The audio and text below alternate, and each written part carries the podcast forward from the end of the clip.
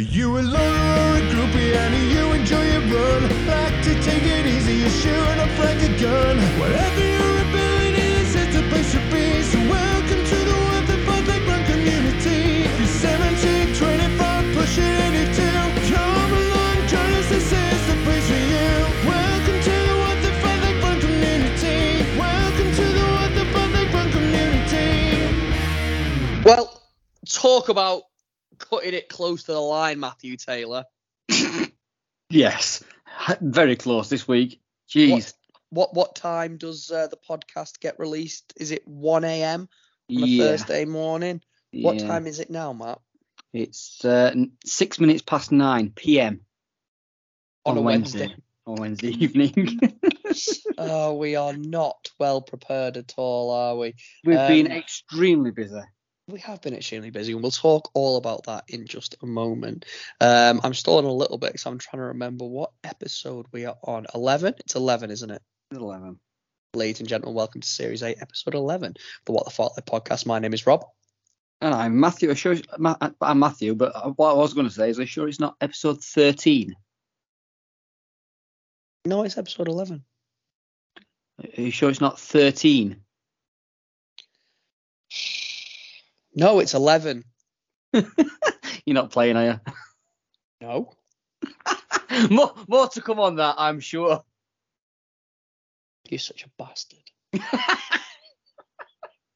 don't you tell everyone what's on the show today, Matthew? uh, obviously, we're going to do the usual stuff, but starting off with how's your weekend, not how's your week, because uh, we've had a, had a, a fartlek family affair down there at Alton Towers. Uh, we've got an awesome chat with Mike Seaman, uh, the C E O of Raccoon Events and the guy behind the National Running Show. Uh, Parkrun chats are back again with Ben and Emma as they travel to Wales to visit Fartlek family alike. Uh, fa- to the visit family and Fartlek family alike. I, I, I'm getting ahead of myself here. Oh, uh, you were doing and, really well then. You prepared uh, something this week and everything. That sounded really professional. Oh, never mind. Shame, shame you messed it up like you always do. Yeah. Carry on. Uh, and then on to what I'm guessing will be a Fartlek family-themed roll call. Uh, Alliteration, I love it. I changed the th into a f. Yeah, I know, I know. It, what, what one could say it was absolutely horrendous uh, use of the Queen's English. King's English now, sorry. Oh, mm. that was a, that's going to be a weird one to change, yeah. isn't it? The King's English, but I thought it worked, so well done. Yeah. Uh, and then obviously the thank yous at the end. Oh, thank you. Uh, nice one. Uh, I've lost my voice a little bit, Matt. I wonder why that is. Why why why could you have lost your voice, Rob? I was having so much fun. I had too much fun.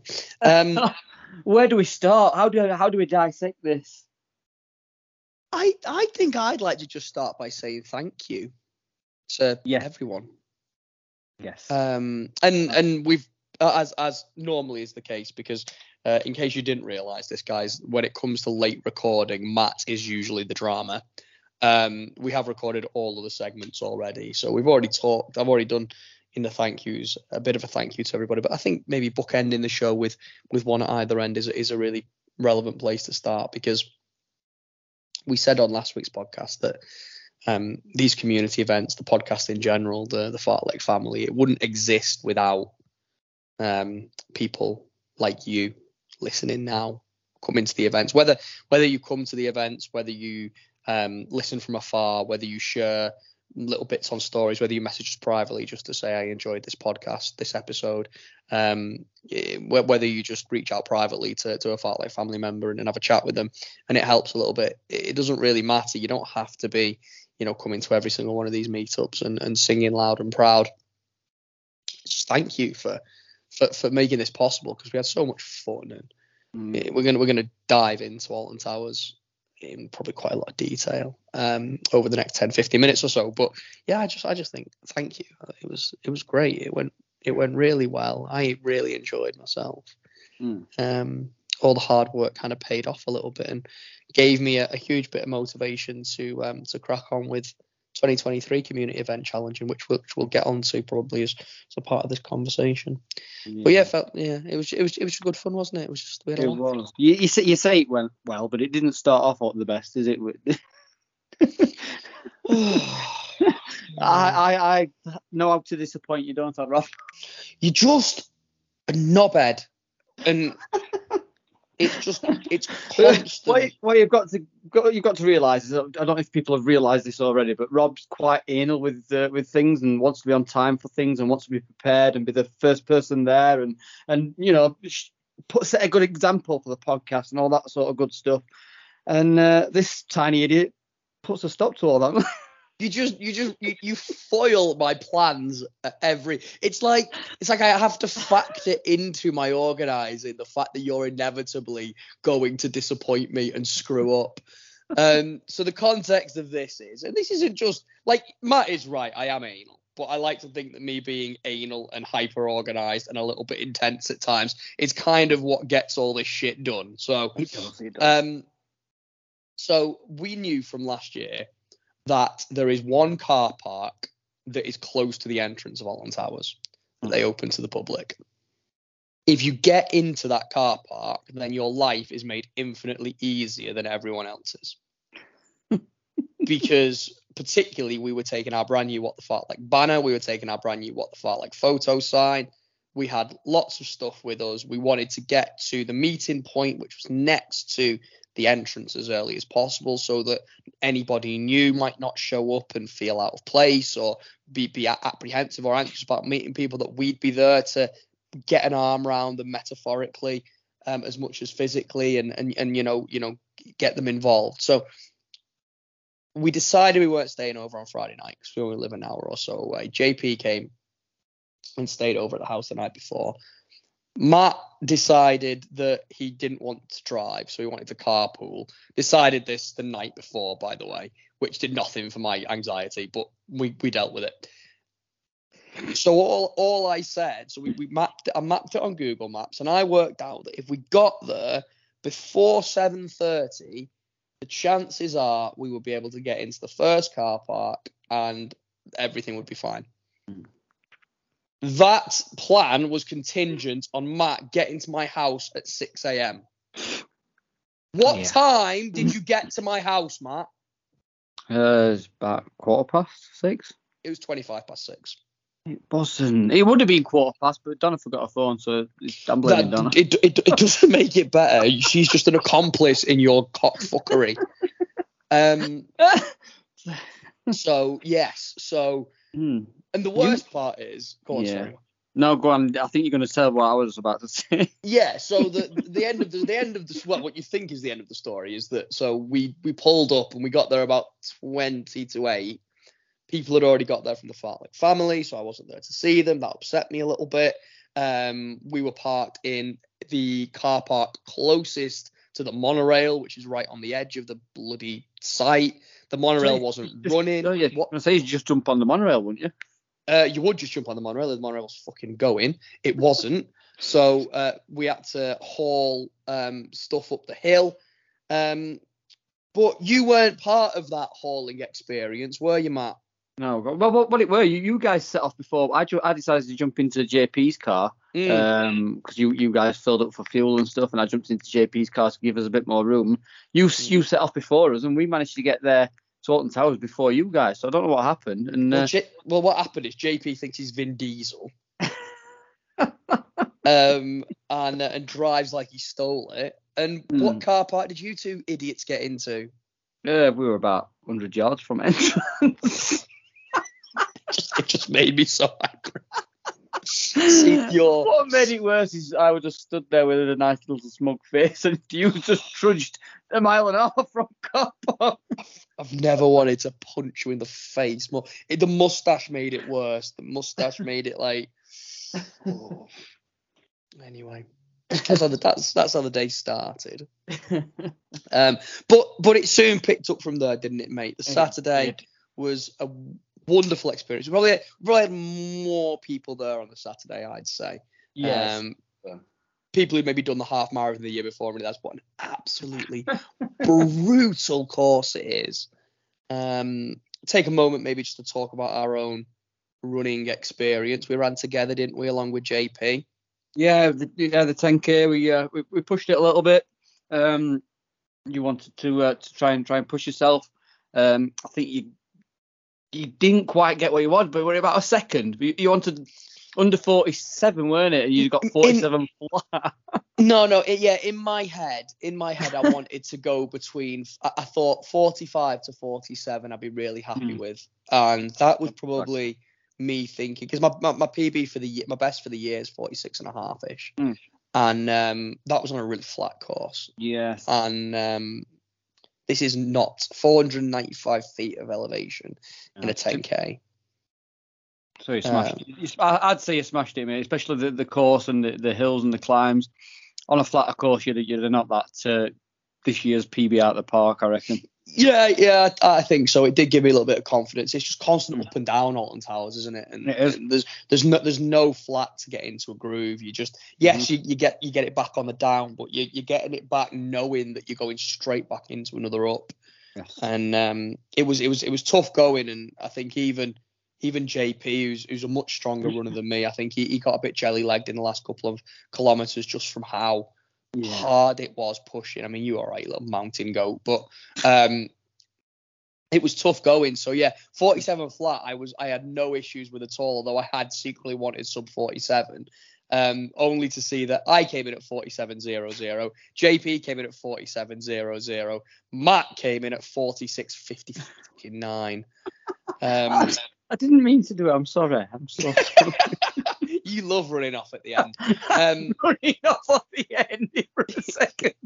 It's, it's like it's like park running it. You stay within arm's reach of your adult at all times until you get to the finishing stretch, and then you can sprint off. Can I go now, Dad? uh, but, but it was good. It was good, and um, yeah, and of course, Make-A-Wish. We ran that well. Me and J P ran our Make-A-Wish vests and uh, got got a little bit of awareness out for the, the running we're doing. And then and then everyone did amazing, didn't they? There was some incredible running.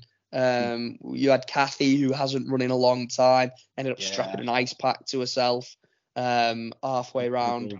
That's yeah, so you got round and smashed it and finished it. Amazing, just lo- loads of people. Doug ran an absolutely awesome time. Pete Marshall ran a really quick time. We had Jackie Boyd finishing in the top twenty. Mm. Um, Jordan finishing not far behind him. Mm. Um, uh, we, you know, some people going out running together. Uh, Lane and Nick. Um, yes, Karen. Karen, yeah, just amazing. Julie, Julie, Julie B. Just Ooh. Everyone did so well. Um, uh, it was great, wasn't it? And then, and then of course, the the rides happened afterwards, which was yeah. awesome, awesome on the Saturday. Um, I think, I think, I think, and everybody after the finish as well, straight up to the to the cheer squad, and, and just showing the support for everybody running past. Anybody in a turquoise top, anybody that they they recognised, even got people shouting out, telling us, "Oh, I've got a friend coming round." Uh, yeah. Make sure you cheer him, all that good stuff, and it was just yeah, amazing to see. It's biggest I've ever seen the, the Fartlek family uh, cheer squad, uh, and yeah. long may it continue. Yeah, agreed, mate. And having the banner and stuff just made it. Yeah. Thanks to Run Through as well for letting us do that. Put our banner up. You know, we don't we don't pay Run Through anything. There's no sponsorship arrangement. They're just good dudes that let us.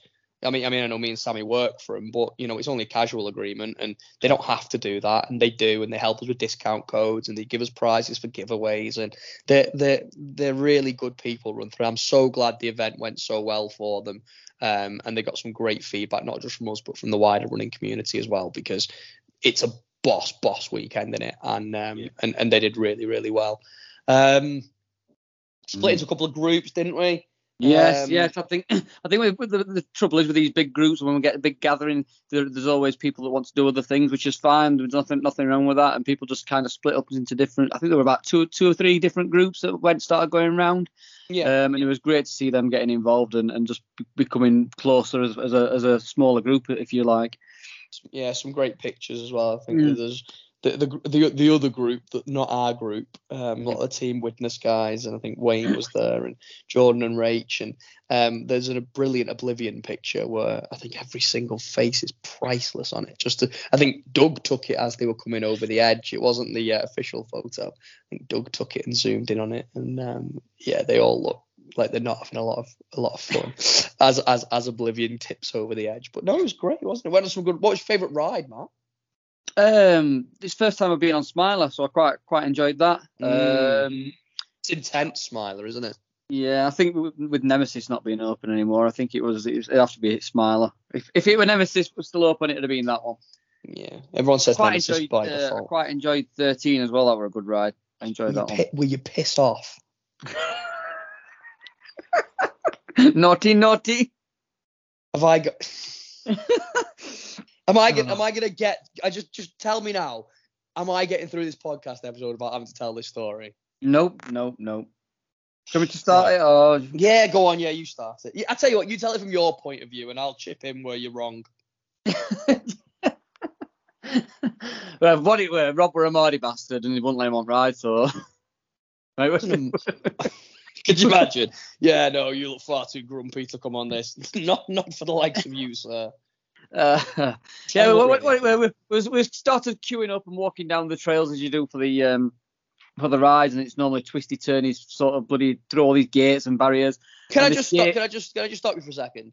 Queuing it, it, it implies that there were people in front of us to queue behind. Let me just can I just point that out now? There was nobody in front of us. We weren't queuing. We were just walking to the ride. Continue. And we got to this point, this intersection in the uh, in the trail to get to the ride, uh, and Rob went right, and everyone seemed to go left, and some other people went right, and going right was the wrong way. Um, and Rob proceeded to turn around. He got halfway down this trail, decided he didn't want to walk all the way back, and started climbing a fence. Um, to which Jack Penfold scaled it and jumped straight over it, and to which Rob's wife, Sammy, jumped over and scaled it instantly. And Rob was just suspended between... I do not have the athletic prowess to scale a fence in the way that in my brain I thought I was going to be able to. Can can I just point out at this at this stage, the reason I went the wrong way is because they left a gate open. So they have overflow gates in these queues that they can open and close to make the queue not spill out into the main course, into the main concourse if they need to. They'd left a gate open for no reason. I went down the gate, as did Jack and Sammy. We got stuck. We came back, and instead of walking all the way back round, we admittedly shouldn't have done this, but we jumped a fence. They jumped a fence. I I don't even know what to describe what I did. I, I, I got stuck on top of a fence for five minutes. At this point, you're still like full straddling this fence, uh, trying to get over it. And over the tonneau comes this voice saying, uh, stop climbing the fence, stop queue jumping. Uh, please get down, walk around, otherwise you're not going on the ride. And in Rob my White... defence, in my defence, one, I didn't hear it, and two, I couldn't have got back down if I wanted to. I was beyond the point of no return. I was fully crotched on top of this fence. There, there, there was no, the way back down was just as complex as the way back over. Anyway, I'm fine about it. Anyway. Anyway, I think they, they give you a second warning. You ended up climbing over the fence and, and getting down quite gracefully. No, you weren't gracefully. It, were horrific. It, was it was awful. I ripped my jeans uh, as well. I ripped my shorts. We walked to the start of the uh, start of the ride, and like Rob said, there was no queue in. We were straight in it, straight down the steps to the uh, to the entrance, and this uh, this like spotty faced, long haired teen came over and uh, to the phone because it must have been ringing, and the guy in the box was, must have been calling him to say, that guy there with the beanie hat and the uh, and the red maroon jacket, and the, and the rip, and the rip shorts. So the, the the guy came over to Robin and explained this to, and I, I was probably about ten people back, and I couldn't really hear what was going off, uh, and I just saw Rob kicking off, and then J P started uh, getting involved, and then Rob just stood at the side of the ride waiting to walk through and walk straight off the other side. Sulking. I've never been more embarrassed in my life. Has that picture been shared on socials yet? Yeah, I don't I don't know, but I'm sure it will be. I, re- I remember just thinking to myself, I'm a thirty-six-year-old man. What? How have I got myself into this situation? And then thinking to myself, why are Sammy and Jack allowed on the ride? He's fifteen, she's fifteen, he can't even grow a mustache. Uh, it, it was the way you walked up after after the gates had opened. You're like, you, you walked over the roller coaster onto the other side. When you used to get told off as a kid, you used to walk upstairs flagging your parents off. Yeah, yeah, I did. Yeah, I was, I was effing and jeffing. the, the issue, the issue I had was the bloke wouldn't get out the box to come and talk to me. I felt like I had a very good explanation for why I had done this, and also queue jumping. There was no queue, and secondly, it took me that fucking long to get over it. About twenty people walked past me, so I don't, if anything, I was reverse queue jumping. I was queue descaling. Um. But yeah, and then I had to I had to walk out. And then there was a moment we went from, um, if you know the layout of Alton Towers, we went from thirteen to um, Rita, yeah. and um, and everyone was giving me grief and saying, oh, they're going to kick you out the park. Oh. And I'm thinking to myself, they must have like an intercom system between the rides. And we went and we sat and we got on Rita, and I'm thinking, oh God, don't kick me out the park, don't kick me out the park. I work for this running company, and um. And, and just as the I don't know if you remember this, just yes, as the ride was about to start, you heard from from the box over the intercom, over the tannoy, the bloke went, let, Steve, let's call him Steve. His name wasn't Steve. He went, Steve, can you come to the box, please? And I was like, oh, no. And I'm sat there strapped into Rita, and I'm like, I'm going to get kicked out of this theme yeah. park. And uh, and then and they, and they just went, and I was like, see ya. Bye, Steve. Bye, Steve. Fuck you, Steve. Yeah, you'll never catch me, Steve. Thirty seconds later, I was back at the start with Steve, wasn't I? Um, but no, yeah, I wasn't kicked out, fortunately. Um, I regret my actions. I would like to go on record as to say I shouldn't have climbed that fence, but no. Also that bloke in the box is a knobhead. um, oh, it wasn't brilliant. Great, was it? It wasn't great. Um, so that was Saturday. Yeah, um, and, and Drinky Poos. Drinky Poos happened, didn't it? Well, Drinky Poos happened for you. Mm-hmm. Um, I was I was quite sensible because um because what happened then, Matt? Because our plan was we were going to have some Drinky Poos, we were going to have some merriment, we were mm. going to go in on Sunday and spectate and watch some people run the half marathon. Oh, uh, we, yeah. were, we, we were ready to go, weren't we? Yeah, ready to have a few beers, and well, I still had a few beers, so. Uh, and then uh, it got brought to my attention that I'll be running the uh, half mar- marathon. Uh, because people started chipping in bloody money for me to run a half marathon. Yeah, just just just to point out, this is this. I mean, this this segment is not covering me in glory um, in terms of the my awful personality traits. I'm anal. I um I, I, I, I defy authority, and um, I I've got an ego. Now you're about to find out my ego is absolutely fucking enormous. um, so what happened was I'd. So, okay, so I'll let you in on a bit of a secret. Before we'd got, before you got to the pub, mm. I I had pretty much been told that there was at least a hundred quid on the table to make you run the half marathon. What? It was all a, it was all a clever ruse. So oh. I just I just had to make out like I was coming up with the idea on the spot, and I already had about eight people lined up to say I'm going to chip a tenner in. You twat! You absolute bastard! Um, and then and then and then I think I, I was playing both sides. I think me and you had secretly kind of talked about it as well. Like, what actually is the number you need, Matt? And I was trying to like marry the two up. Anyway, here's what happened. I then got really, really cocksure about myself, as I have a tendency to do, because mm. I'm a bit of a dick. So when I knew that you were going to have to run the race, knowing that you were going to do it and we're going to raise this money for charity, I really, really went in and was like, you're going to have to do this. It's going to be horrible. It's a thousand feet of elevation, blah, blah, blah. You're doing it for charity, Matt. You're doing it for the kids. If you don't mm. do it, then you've got a problem with kids with critical illnesses. Like I was, I was really, really quite mean about it. And here's the thing. Genuinely, hand on heart, I can say that at no point in that entire planning of, of doing it, organising it, talking about it, making fun of you for it. Mm. At no point in probably about a three hour period that process took did I at any stage think this might come back and bite me on the arse. like like my ego is so big that it at no point was thinking that, oh, this could this could turn on me, couldn't it? Yeah.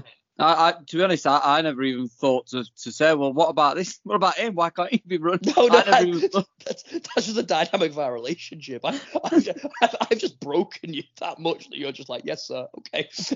um, uh, but uh, but it didn't happen, did it? Somebody mm-hmm. somebody piped up. I can't remember who it was, Kathy or mm-hmm. Karen or Nick or one of those bastards, mm. and they were like, um, how much for Rob to do it as well? And, like, and as soon as he said that, no matter what they'd have raised, I reckon you, you, you got no choice, have you? Then? No, no, you're right. I knew it. It was like, even if a tenner went in the pot, I had to do it at that point because I'd given you so much grief about it, so much grief. Yeah. And um, um and but but it wasn't just a tenner that went in the pot. Four hundred and ten pounds, twenty pounds actually, because mm. Lindsay donated afterwards. Four hundred and twenty pounds raised for Make-A-Wish to see two idiots have in the horrible, an hour horrible time. And then we got we got up in the morning. It was raining. I felt grim. I felt grim. You only brought one set of running gear, so you wearing the same stuff you were wearing the day before. No, uh, I had another shirt, but I wanted to all, all to look. Yes, similar. Sorry, no, you did. You mm. wanted us to both have our, our what the fart like tops on, didn't you? And um, I, I there, was, there was no vegan food at the pub the night before, so I ate nothing but potatoes on Saturday, just empty carbs that were going to not add any value. It, it, it was, it was, it was. We were not set up for success, were we? There was a point where I was like, I'm just gonna run in a hoodie, like I'm just, I'm just gonna run in my hoodie, just you know, like screw it. We're gonna go that slow that I'm. It's not gonna matter that I'm wearing a cotton hoodie. Mm. Like, no, no. But we, but we didn't, did we? We, we, we, we had a, we had a, we had a friend to accompany us that was unexpected. Yes. Wayne stuck with us the whole way, didn't he? He did, yes. It was, a, it was a great run. And we had no pressure on time, or we just ran to feel and enjoyed it, to be honest with you. We were quite good. Yeah, I mean, I wouldn't go that far. It was it was horrible. Like, the, the points were... But but then when I say that on reflection, like, it never felt comfy because my legs were aching so much from the ten K. Right.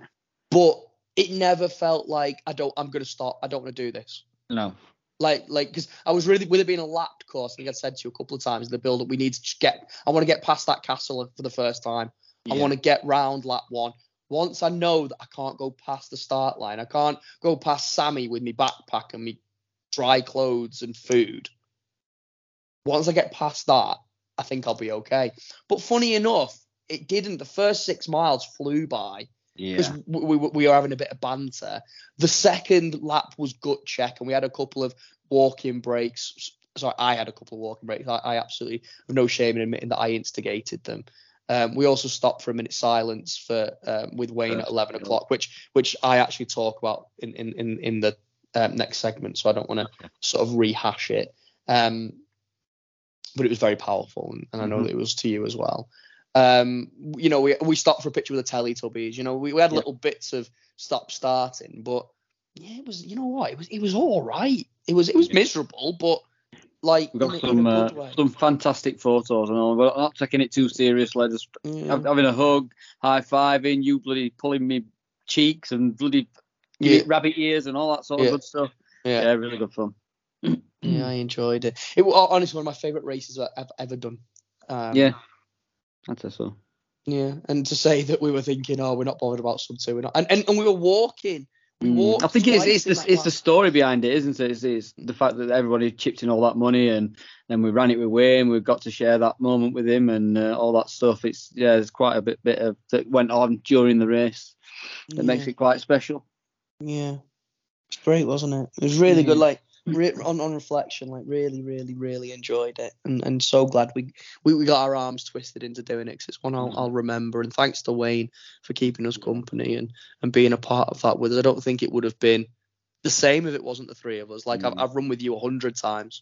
Um, not to say that I wouldn't have enjoyed running with you again, but I think having Wayne there as an extra dynamic, someone yeah. new almost to to kind of talk to. I don't think I've ever really run with Wayne, like um mm. uh, so that was really nice. And. And then, yeah, and then obviously having the Fartlek family there at the end for that that run down the hill when we realised after stopping to walk three hundred metres earlier and going, no, I don't, my, my exact words being, I don't mind not going sub two, but I don't want it to be two hours and like twenty seconds. So let's just walk. So it's like two hours and a minute.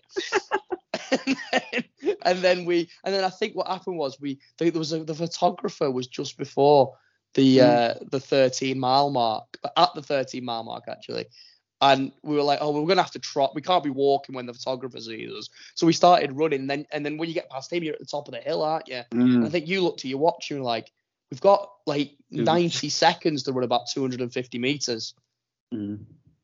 Can we do it? And Wayne was like, no, I don't want it. We're like, well, we're not going without you, so we'll just trot. We'll just trot. And then we were, we came out the castle and round the mm. bend, and it must have been one hundred fifty to go, maybe. And yeah. I think I think I think we had a minute, one hundred fifty yeah. to go. We had a minute, and but we were like, nah, we, we probably won't trot that.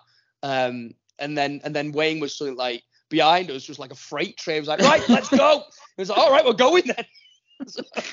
And then we flew and we made it, didn't we? Sub sub yeah. two. Yeah, mm. without even trying. Without, oh yeah, loved it. I, I tried I, a bit. I'll be honest. I won't go that far. I tried a bit, mate. Without even thinking about it, then. Is that better? I was I was I was still lay on the floor after it, thinking, I don't think I can move. I think this is where it's where I, this is where I live now. This propped up against this guardrail. I can remember comparing myself to, you know, in a in a zombie movie when someone's been bitten, they leave them behind. That's how I felt. I was just propped up against this like grate. I was just like, just leave me, just go. Just, just leave me with a revolver with a single bullet in it. I'll be fine. Um, oh dear. I just, yeah. I just want to go on record, and uh, it's probably already been said, but to everybody that's, that donated that uh, on on the Saturday night. Yeah. Um, thank you to everybody, and especially Kathy. She, she knows what she's put into it and stuff like that. So uh, yeah. yeah, yeah, really appreciated. Well, thank you to everybody that, that, that donated. Appreciate yeah, amazing. It.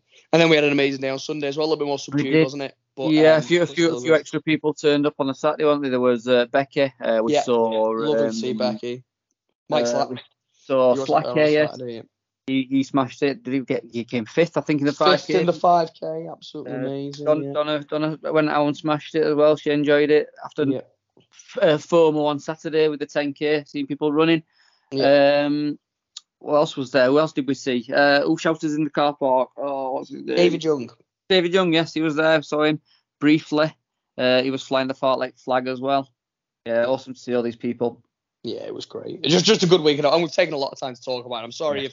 If we're boring anybody, or they they rehash stories if you were there, or stuff you, you're not bothered about if you weren't. But we uh, we had a lot of fun, and I felt it was worth waxing a bit of lyrical about it. So yeah. um, long may it continue. And thank you so much to everybody who came and took part. And thank you to Run Through for supporting us in, in, in being a part of their, their amazing event. And we'll be back there in twenty twenty-three, won't we, Matt? We certainly shall be, yes. Plans are already in place. Uh, if you're listening to this now, there'll be a discount code uh, that you've received on the email for forty percent off. So definitely get on board with that. We'll, we'll, we'll most of us will be there. Uh, yeah, get it, get involved. Yeah, I think there's a discount. It'll be it's forty-eight hours from when the email was sent, so it'll probably be available till like tonight if you're listening on Thursday. Right, Friday discount. morning. Friday morning-ish, yeah. Mm. So so get on that. But if not, we do have a, an exclusive discount code for Fartlek family members. So just drop us a D M and we can send that out. We're not sharing it publicly, but it's in the WhatsApp group, and also we can share it with anyone who wants it. It's not quite forty percent off, but it will give you a little bit of money off if, if you've missed if you've missed the boat on that one. Um, alternatively, Run Through do events all through the country. Um, if you volunteer at one, um, then you can get free race entry uh, for two people.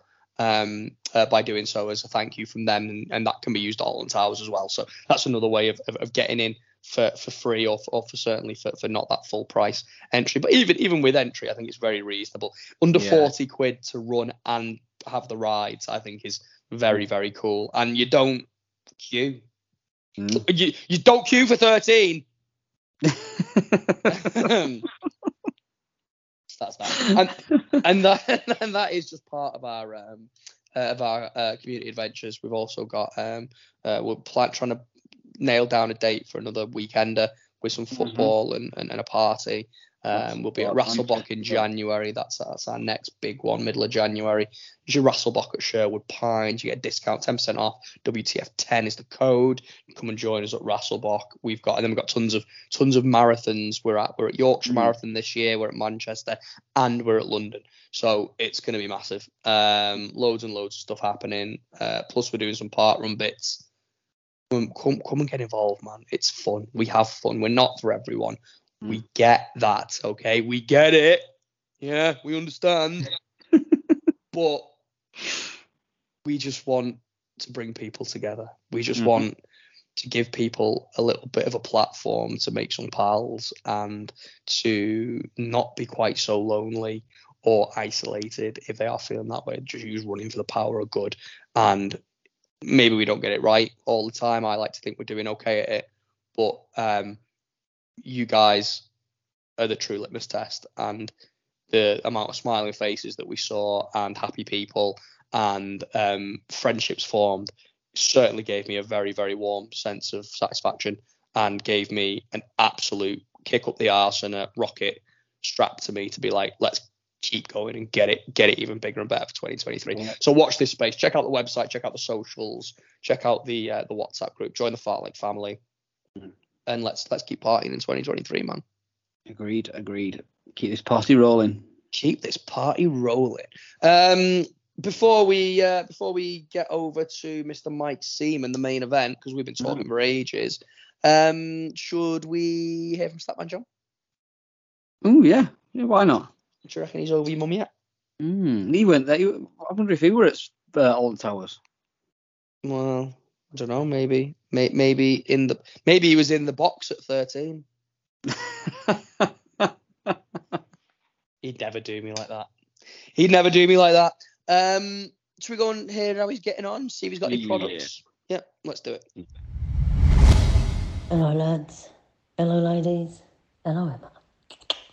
Hello, love. Oh, I think we met you. Um, sorry, sorry, back to it. Um, yeah, how's your week's been? Uh, you had a good week? I'm just pausing there so you can answer and then come back to me. You know, just finish it with, oh, how's your week, S and J? And then I'll pause and then I'll answer, okay?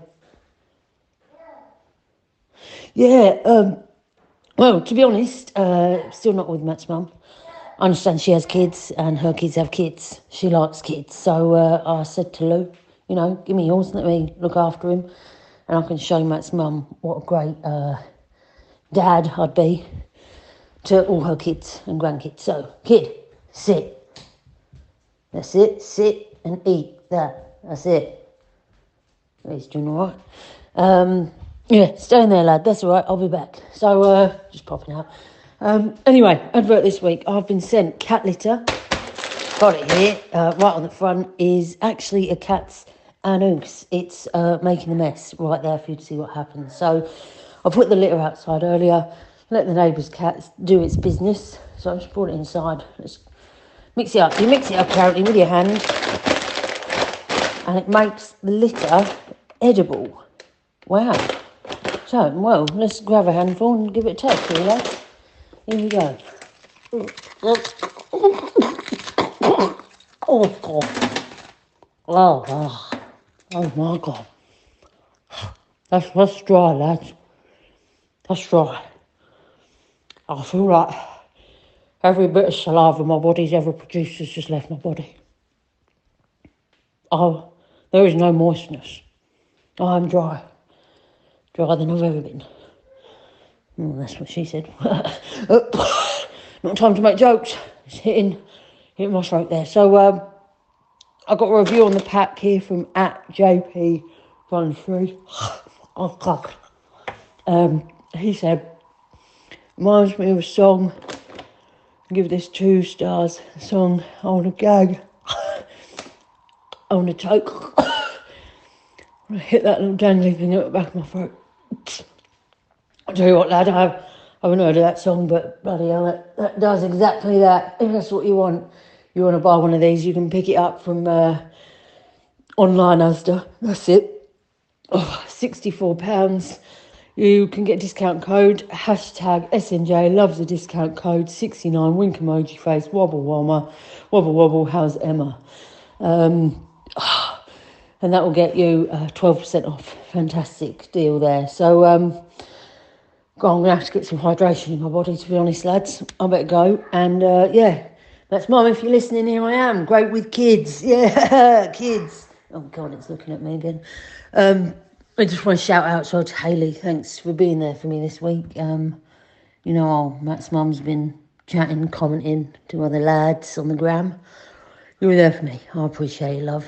And uh, trust me, I've been there for you this week. No, not seen. Leave you with a quote. When in doubt, pick up a leaf, throw it in the air, follow that direction. Um, lads, what, what can I do with a, a kid? It really is just looking at me. Um, right, I better go. Deal with this. No, no, no, please. I mean, there's a part of me that oh, wants to God. stay stay in the character of, you know, oh, Matt's mum and, uh, and oh, he, he's so sad. But uh, I've I I genuinely had tears in my eyes listening to that. When I started eating it, I just, um, S M J, sir, we, we're worried about you. We are worried about how you are getting on. Please, please reach out, um, because we just want to know that you're okay. You need to move on, sir. You need sounds to move like, on. It sounds like a good babysitter anyway. I'm, Keeps I'm, him under control. I'm worried. Oh. Worried. Uncle S M J. That's got a bit best yet, that one. Um, well, there we go. Yeah. Um, and yeah, and, and, and Matt's mum. Talking to, was it was it Paul Lock? Was it Paul yeah. Lock she was convert your mum was conversing with? Was it yes. was was it to make S M J jealous though? I don't know. S M J can have him after that. I, I'll have her after that. That was just brilliant. Oh, the sides of S M J. You might have. You might have. You might, you might have turned someone on side. Maybe you might have put tr- a good word with your mum. I'll try and sort something, Daddy. Oh, he'll be so happy. Oh. A glimmer of hope. A, a, a slant. A glimmer of light. Mm. Cracking through the darkness. S M J. You never know. Christmas is coming. There could be a present on the way for you. Um, right, should we get over? We've flapped our gums for much longer than we usually do. Uh, people are waiting to listen to Mike Seaman. They want to hear from um, the C E O of Raccoon Events, the man behind the National Running Show, which is happening in January. Should we go and find out all about his running journey, about the company's journey, about the National Running Show, all that good stuff? Should we have a chat with Mike? Yeah, let's do it. Now then, you lot, it's double bubble today, folks, as we line up another excellent guest on our road to one hundred. And in doing so, we explore two sides of a guy whose life personally and professionally is imprinted with the word run. Uh, an accomplished runner in his own right, uh, over the last seventeen years, he's racked up marathons and ultras galore with a penchant for the unique, the fun and the challenging. But he also just happens to be the C E O and founder of Raccoon Events, the company behind the National Running Show, turning his hobby into his job and playing a huge part in bringing runners from all over the U K and beyond together and raising the profile of this thing that we love. No idea how we're going to cram everything about his journey into half an hour, but we are going to give it our best shot. So I'm going to stop flapping my gums and please join me in welcoming to the show Mike Seaman. Mike, how are we doing today? I'm good, mate. How are you? Yeah, very well, thank you. How's your day been, man? Busy, busy? It was very good. I feel feel like I've got to live up to that introduction now because I'm nowhere near as impressive as that sounded. Um, but I'll, I'll do my best. we, we we get that a lot, you know. It goes downhill from the introduction. Yeah. Don't expect too much of me either. Um, uh, yeah, man, right. Listen, we could we could we could do the niceties. We could do the hi, how are yous? When have you been out for a run today? All that kind of stuff. But let's get to the good stuff. We've got a lot to cram into thirty minutes, haven't we? So I want to talk all about you, your running journey. I want to talk about some of your experiences. I also want to talk about Raccoon Events as well. The National Running Show, all the stuff that sits around that, um, and your journey in terms of starting and, and maintaining it. So let's get straight into it. Let's talk about you to start with, mate. Um, tell me about how you first got into running. How did that journey begin? Well, it, I mean, I, I used I, I used to like sport. I wasn't very good at it, but I used to play all the time. And then I think when I hit my twenties, I was, you know, I was drinking a bit more. I was doing less team sport because you could never be in a place at a time. Mm-hmm. And I was just getting fatter and fatter, basically. And uh, I kind of just did it as this way of sort of stopping myself from, you know, getting massively out of shape. And I sort of just really liked it. I just enjoyed it. I, I, you know, I wasn't a great runner, but I just would go out and I'd find an hour. It'd be really good for headspace. Um, you know, I've always worked in the events industry all my life and quite high pressure as a job. So having an outlet somewhere you just go for an hour or whatever it may be, just just was really good. It was really good for my brain. So it kind of escalated from there. And I went into this thing where I'd try and do one thing every year to like raise some money for charity. And you know how these things escalate. You start, you do your half marathon and then no one cares if you run another one. So then you do a marathon, and then you do whatever and whatever. And it, it's just sort of spiraled from there, really. Yeah. Uh, tell me about some of the early memories then. So uh, you say, oh, always been a, a, like a, a motivation from a charity perspective. You know, I get that. And, and the headspace. And, and we've talked many times on the show about the, the values from a mental health perspective of, of, of getting out there and running. Um, how did the journey start then? Was it, are there any early race memories that really kind of like stand out when you look back at them and you think either that was pretty awesome or, oh my God, that was, that was, that was interesting? Yeah, I mean, I've made all the mistakes that you shouldn't make. Um, like my first marathon was, we, we did Paris, like me and a few mates. Uh, we did it as a charity thing. And we flew out of there with like the worst training scheme. I ran in a pair of old high techs and like cotton T-shirt, like all of the things that you shouldn't do. Um, you know, horrific, really horrible experience, but sort of awesome at the same time. Um, and then you sort of progress. And my, I think my second marathon I did in a, you know, four of us did it in fancy dress, and I did it in a giant Lucozade bottle, and nice. It hammered it down with rain, and the thing got massively heavy, and then it started heating up again, and so it was like running around in your own personal sauna, and I was just miserable the entire time. And but weirdly, in, when you look back on those experiences, even though they were horrible and I hated it, I actually sort of loved it, and it was sort of amazing as well. Yeah. Uh, f- for you, I, I know you, you mentioned about, you know, fundraising and, and challenging yourself.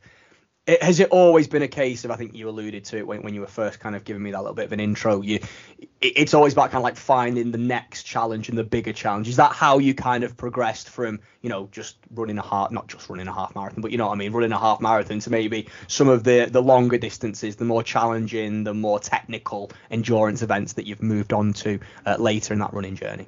Yeah, one hundred percent. I think the um, for, for me, like if someone tells me I can't do something, I really want to do it. Um, and even if that person's like myself, um, so I've really enjoyed sort of doing these things that I just thought was never possible. I remember being a kid and my brother's betting me a hundred quid that I would never run a marathon in my life. And I was like, I'll run one one day, don't you? And to me at that point in time, marathon seemed like the biggest thing that I could ever comprehend. And it's, it's massive. Running a marathon is really flipping hard. Um, but to me, I just felt, it felt so out of reach. And then when I did it, I was just like, wow, I've done that thing that I never thought I could do. And I was like, well, what else can I do? And then when you combine that bit where you're doing it for your headspace, it's really good. It's really calming. Like if you're quite a busy, chaotic lifestyle like I have, then actually running is a really good calming point. And then you do some good from it. Then you sort of combine all that together. And that's probably my three main reasons for running, I guess. Yeah. And you um you talked about a challenge, and there's there's loads of races that we can talk about. You sent me over some of the achievements in in the blurb, you know, Race to Stones, Endure twenty-four, um, Autumn one hundred. But there's also challenges that you, you kind of set yourself. Um, maybe have to be creative, think outside the box. It's always about pushing the envelope a little bit, isn't it? Um, tell tell me about one that really stood out to me was uh, you, you, your five mile, your hundred mile run that took place in the form of five mile loops around the house. Tell me, tell me what that was all about, and uh, and then how that experience. I imagine, I can imagine how it must have been, but tell me a little bit about that one and how it came to fruition.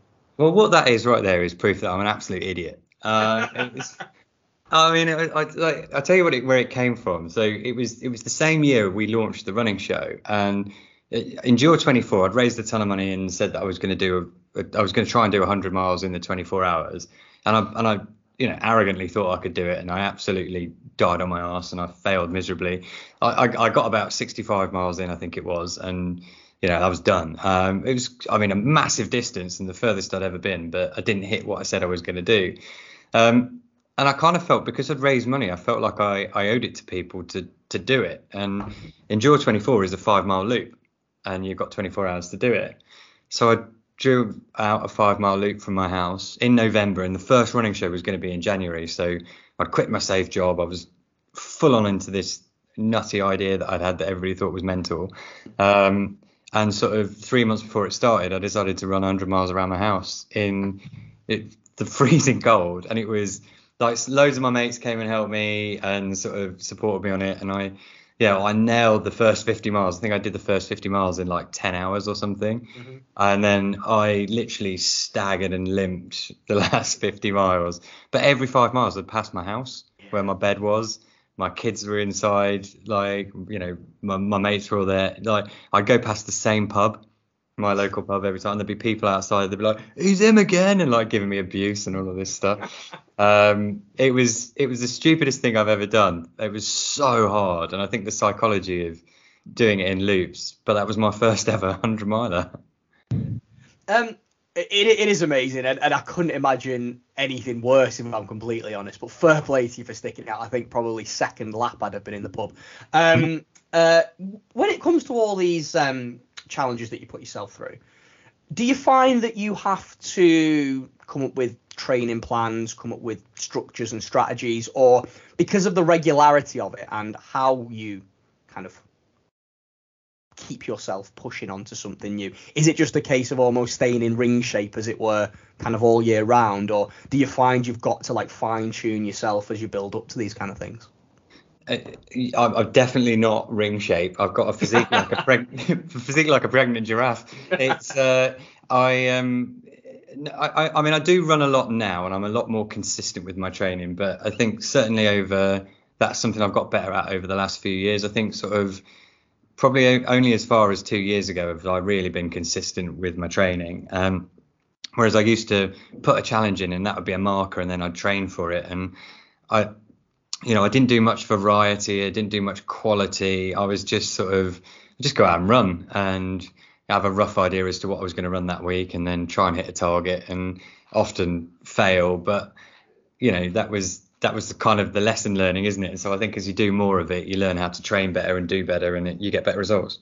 Yeah, absolutely. And then just circling back round, I think we we we, we can move on fairly uh, uh, sharpishly to, to start talking about how we incorporated the um, the events and, and, and, and the new career change that you alluded to when you were giving me a last answer in, in just a moment. But before we leave kind of your earlier years and your running journey behind, one question I always like to ask is um, is is in those experiences, in those memories, are there any specific races, any any individual moments, any any times, whether that's because of a, a challenge you've done or or uh, or something, an experience shared with somebody, whatever it might be, uh, is there one kind of race or or time or experience that really stands out as being like, yeah, that's that that that's the one I'm the most proud of?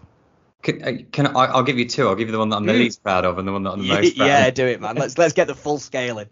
And and they're, and they're both full on name drops. Um, yeah. But that's that's because of the show. It's nothing to do with me being anything else. But um, we we did during the pandemic. Um, Ewan Thomas, we we trained him to do his first hundred miler, and uh, we did the South Downs one hundred. And uh, one of our friends was due to run it with him, and I was due to run the last fifty with him. And for whatever reason, our friend dropped out, and they said, "Look, can you can you do the four hundred, Mike?" And I went, "Yeah, of course I can. I'll be fine." And like we, we did a fifty mile qualifier a couple of weeks before. Ewan got injured. His foot was a mess. He, he hadn't really done enough training. He was an absolute state. I ran the fifty with him and I was fine and I felt great. And we get to the day and I'm just like, oh, I'm going to, you know, it's all right, mate. I'm there for you. I'm really going to help you around. And uh, it was really hot. And we basically, we're filming this whole thing. There's a movie about it on YouTube. And essentially, I do this big speech to him, go, look, we don't let each other quit, mate. You know, I'm there for you the whole way around. Cut long story short, forty-eight miles, I'm lying at the side of the trail, trying to cool down in the shade of a bush, um, while a dog walks up to me and starts licking the salt off me. And that's, I've been having hallucinations, staggering all over the trail. And that's the point where I bail out and I, I fail. I D N F'd. It's the only sort of race I've D N F'd, and it's all on camera. Me crying like a baby at the side of the trail, all of this stuff. And Ewan, who had done no training, was injured, an absolute state, smashed it and finished the whole thing. He was an absolute machine. So uh, it was a great memory for him because he was amazing and it was incredible. And you see why those guys are Olympians. They can just go to a different level. But it did make me look great. I looked terrible. um, yeah, especially in front of said Olympian. Yeah. Oh no, and he's like, he's a good, he's a good lad, you, and he's a good friend. Um, but he didn't half let me know about it afterwards. Okay, so what's the opposite end of the spectrum then, man? If that's the worst memory, there's got to be some. And if that's if that's if that's how the spectrum's judged, there must be a pretty good one on the other end. Yeah, that was pretty horrible. But yeah, the, the one I'm the most proud of was the Autumn one hundred. Uh, yeah. So we we. Um, Yeah, I just it was it's like a it's a four spur hundred miler. It's an out and back on each spur, and it was the fi- first fifty I smashed it. You know, the fifty to seventy-five I fell apart. You know, absolute state. then my friend Susie Susie Chan, who's an amazing ultra runner, she mm. she rocked up. Uh, she waited, came something like three o'clock in the morning. She showed up to pace me for the last twenty-five miles, and it was tragic. It was horrible. You know, I was like, crying like a baby. All of this sort of stuff was going along. But when I got to the end, I was like, I like I felt such an atten- sense of achievement. I was so proud of myself, and it was just. It was wicked. The high I got after finishing that, that race was like nothing else I've ever had before at a race. Amazing. Well, I'll tell you what, you've been name dropping left, right, and centre, and that is, of course. no, no, no. I mean it in a good way. It's positive, um, I, I, because it's a perfect segue. It aids me to pivot us into the next part of the conversation. There is a reason why you are exposed to these Olympians and incredible athletes, um, and that's because of uh, how you transition from turning a hobby into a job, and that is the formation of uh, of Raccoon and of uh, of the National Running Show. So, can you tell me a little bit about how that started? Like, how did that idea formulate in your brain, um and how did you transition that from the absolute beast that it is today? Yeah, it's a weird one. So I've always done events. I've run like exhibitions, I've done trade shows, boring trade shows. I did a show about concrete once. I've done mm. like home shows, franchising shows, all sorts of stuff, um but I loved running, and I went to a marathon expo. And it was wicked. There were all the right brands, all of the right things that we wanted. But it was the week of the race. And all I wanted to do was get out there as quick as possible, not fall over anything, eat some pasta and go to sleep. Um, mm-hmm. It was, a, you know, it wasn't really the right environment or the right time for me to buy all of the stuff that I wanted. And there was kind of loads of advice I wish I'd had at the start of the season. And that was the premise. Um, I was like, why isn't this show exist in January? And it was like my pub idea. If you're an exhibition person, like basically you go to the pub and you go, what if you could do any show, what would you do? And I'd always be like the running show. Mm-hmm. And I I sat on it for seven years and I used to wang on about it all the time. And then we were on our way back from a, a party at a friend's house and my wife was driving and she just stopped the car and she just went, will you stop going on about it and just do it? Um, and so I did. So I quit my job, set it up from a shed at the end of the garden. A couple of mates helped out, loads of people. It was real bootstrap for the first year, um you know, and and loads of people helped out and people showed up. I couldn't believe it. It was like, I mean, it's the, the most terrifying experience of my life, launching that event, because my hobby's my job. But can you imagine the fear of losing your job and everybody in, surrounded by your hobby, like all the people you have convinced to come to this show and all the brands, if they all suddenly hate you because you've done such a crap job? And that was my my fear. And I remember the night before the show opened, the first one, I hadn't slept a wink, and I walked into the hall and it was snowing outside, and normally that means like ten percent of your audience is gone. Mm. And it looked great on paper, but you don't know until you get there. And I was walking around the hall and I couldn't look anybody in the eye because I thought they were all going to kill me, they were all going to beat me up, and they, it was going to be rubbish. And then I, I went to the front of the show and there were three and a half thousand people at ten to nine, and we didn't open till nine, and they were all sat in the queue and they were so excited. And I was like, I've done it. People, people believe in it. There is this community around running that people told me wasn't there. It is a thing. It's, it's, it's bigger than people think. And yeah, it was wicked. It was such a great experience. It sounds amazing. I, I, I want to drill down a bit further, if that's all right. I want to get in your mindset, because, I mean, this might be my oversimplistic view of uh, understanding how, how this works as someone who's never done it. But I would imagine that the safe way, the safe way to build a business is to start small, to to not expose yourself too much, to see how it works, to almost test and learn as you go and, and, and grow organically. With what you're trying to achieve, it's big bang, isn't it? It's, it's, yeah. it's not, it's not going to work in that smaller kind of test environment. You need to go big. You need variety. You need names. You need uh, you need a catch. You need to attract. You need different hooks to attract different people. There's the, you have to go big from day one. How do you do that, man? How do you get yourself into that mindset? How do you establish the contacts? How how how does the, the process work in those early days to deliver something so big? But and that's that's the key point, actually, and that's that's the, the most terrifying bit of the whole experience is run. This only works at scale, yeah, because you need to have big names to attract the big audiences of runners. To there's a certain cost associated with hiring the N E C, which is a venue to accommodate that audience, and you need to charge the brands a certain amount to exhibit there to justify that cost or to pay off that cost, which means you need to deliver X numbers of runners buying X numbers of shoes to justify it for everyone. So the only option is to go big, otherwise it doesn't work. And the, a lot of people told me that a running show would never work because runners don't spend enough money.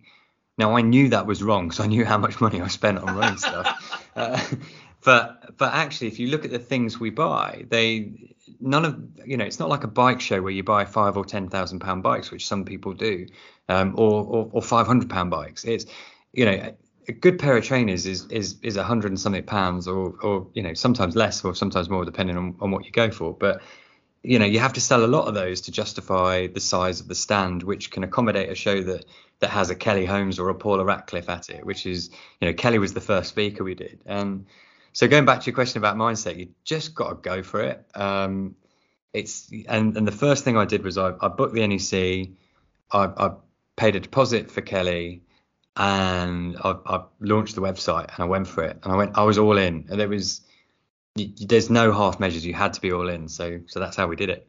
Yeah. W- was it important to get a name like Kelly Holmes early doors? So it's almost like, right, that's, that's the foundation block that gives me something to build with. For, for me, yes, and but I got a bit carried away because um, because I love running, and I, and I and so the bit that I got the most excited about was putting the speaker program together. So yeah, I just found all these awesome people online that I thought were cool, and I just booked them as speakers, and I was like, Jesus, my speaker bill's getting a bit bit O T T here. I'm like, it was, and you know, and then it was then it was just that sort of fear of messing it up, and you know, I'm not from a rich family, I don't have pots of money, you know. I, everything that I had was on this, like I was all in. I didn't have a backup plan. Yeah. And I imagine the, what, what, what what's the emotion, you, you know, you said you got there and there was that, I can't look people in the eye, and there was that fear that it was all going to go wrong. What's the, just, just tell me, and it doesn't have to be a long answer, just what what's the emotion when you get through that first weekend and you lie down in bed after presumably not sleeping very well, as you mentioned, for quite a while before it, and it's done and it's gone well and you're getting the good feedback and you realise not only have I made a success of this one event, but you know what, this is this is going to keep growing and this is going to be something that I can keep making bigger and better as we go. Well, actually, the the day it closed, you're already on to the next year. So we'd already yeah. booked, we'd already booked Paula for year two. Um, so I didn't actually enjoy the success of the running show until the end of year two, um, because weirdly, the success of year one almost made it worse for year two, because we were now having to employ people who were my friends. I mean, this was all done with mates and favours in the first year. In the second year, actually, we had to stop paying people salaries and stuff. Yep. And that was that was so not only have I got the pressure of, oh Christ, I've got to deliver the same quality of show that I delivered before, but it's got to be twice the size, but I've also got to pay my friends, and if I mess it up, not only am I not only did is my hobby ruined and my job ruined, but I'm also ruining my friends' lives. So it was like times two. But then when we delivered year two, and when year two was a success, and year two was in the exhibition market, they say year two is when you know if you've really got a show, and year two was mega. Um, that I, I did have a minute then when I went, oh man, this is cool. My hobby is actually my job.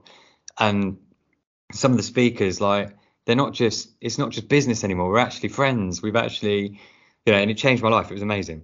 Yeah. Incredible. Um, I want to fast forward a little bit. I don't want to jump around the timeline too much, but one thing that I always think is really interesting to talk about, particularly from a running perspective, from a um, uh, a running, maybe you want to call it a business owner or entrepreneur or events manager, whatever, however you want to label it.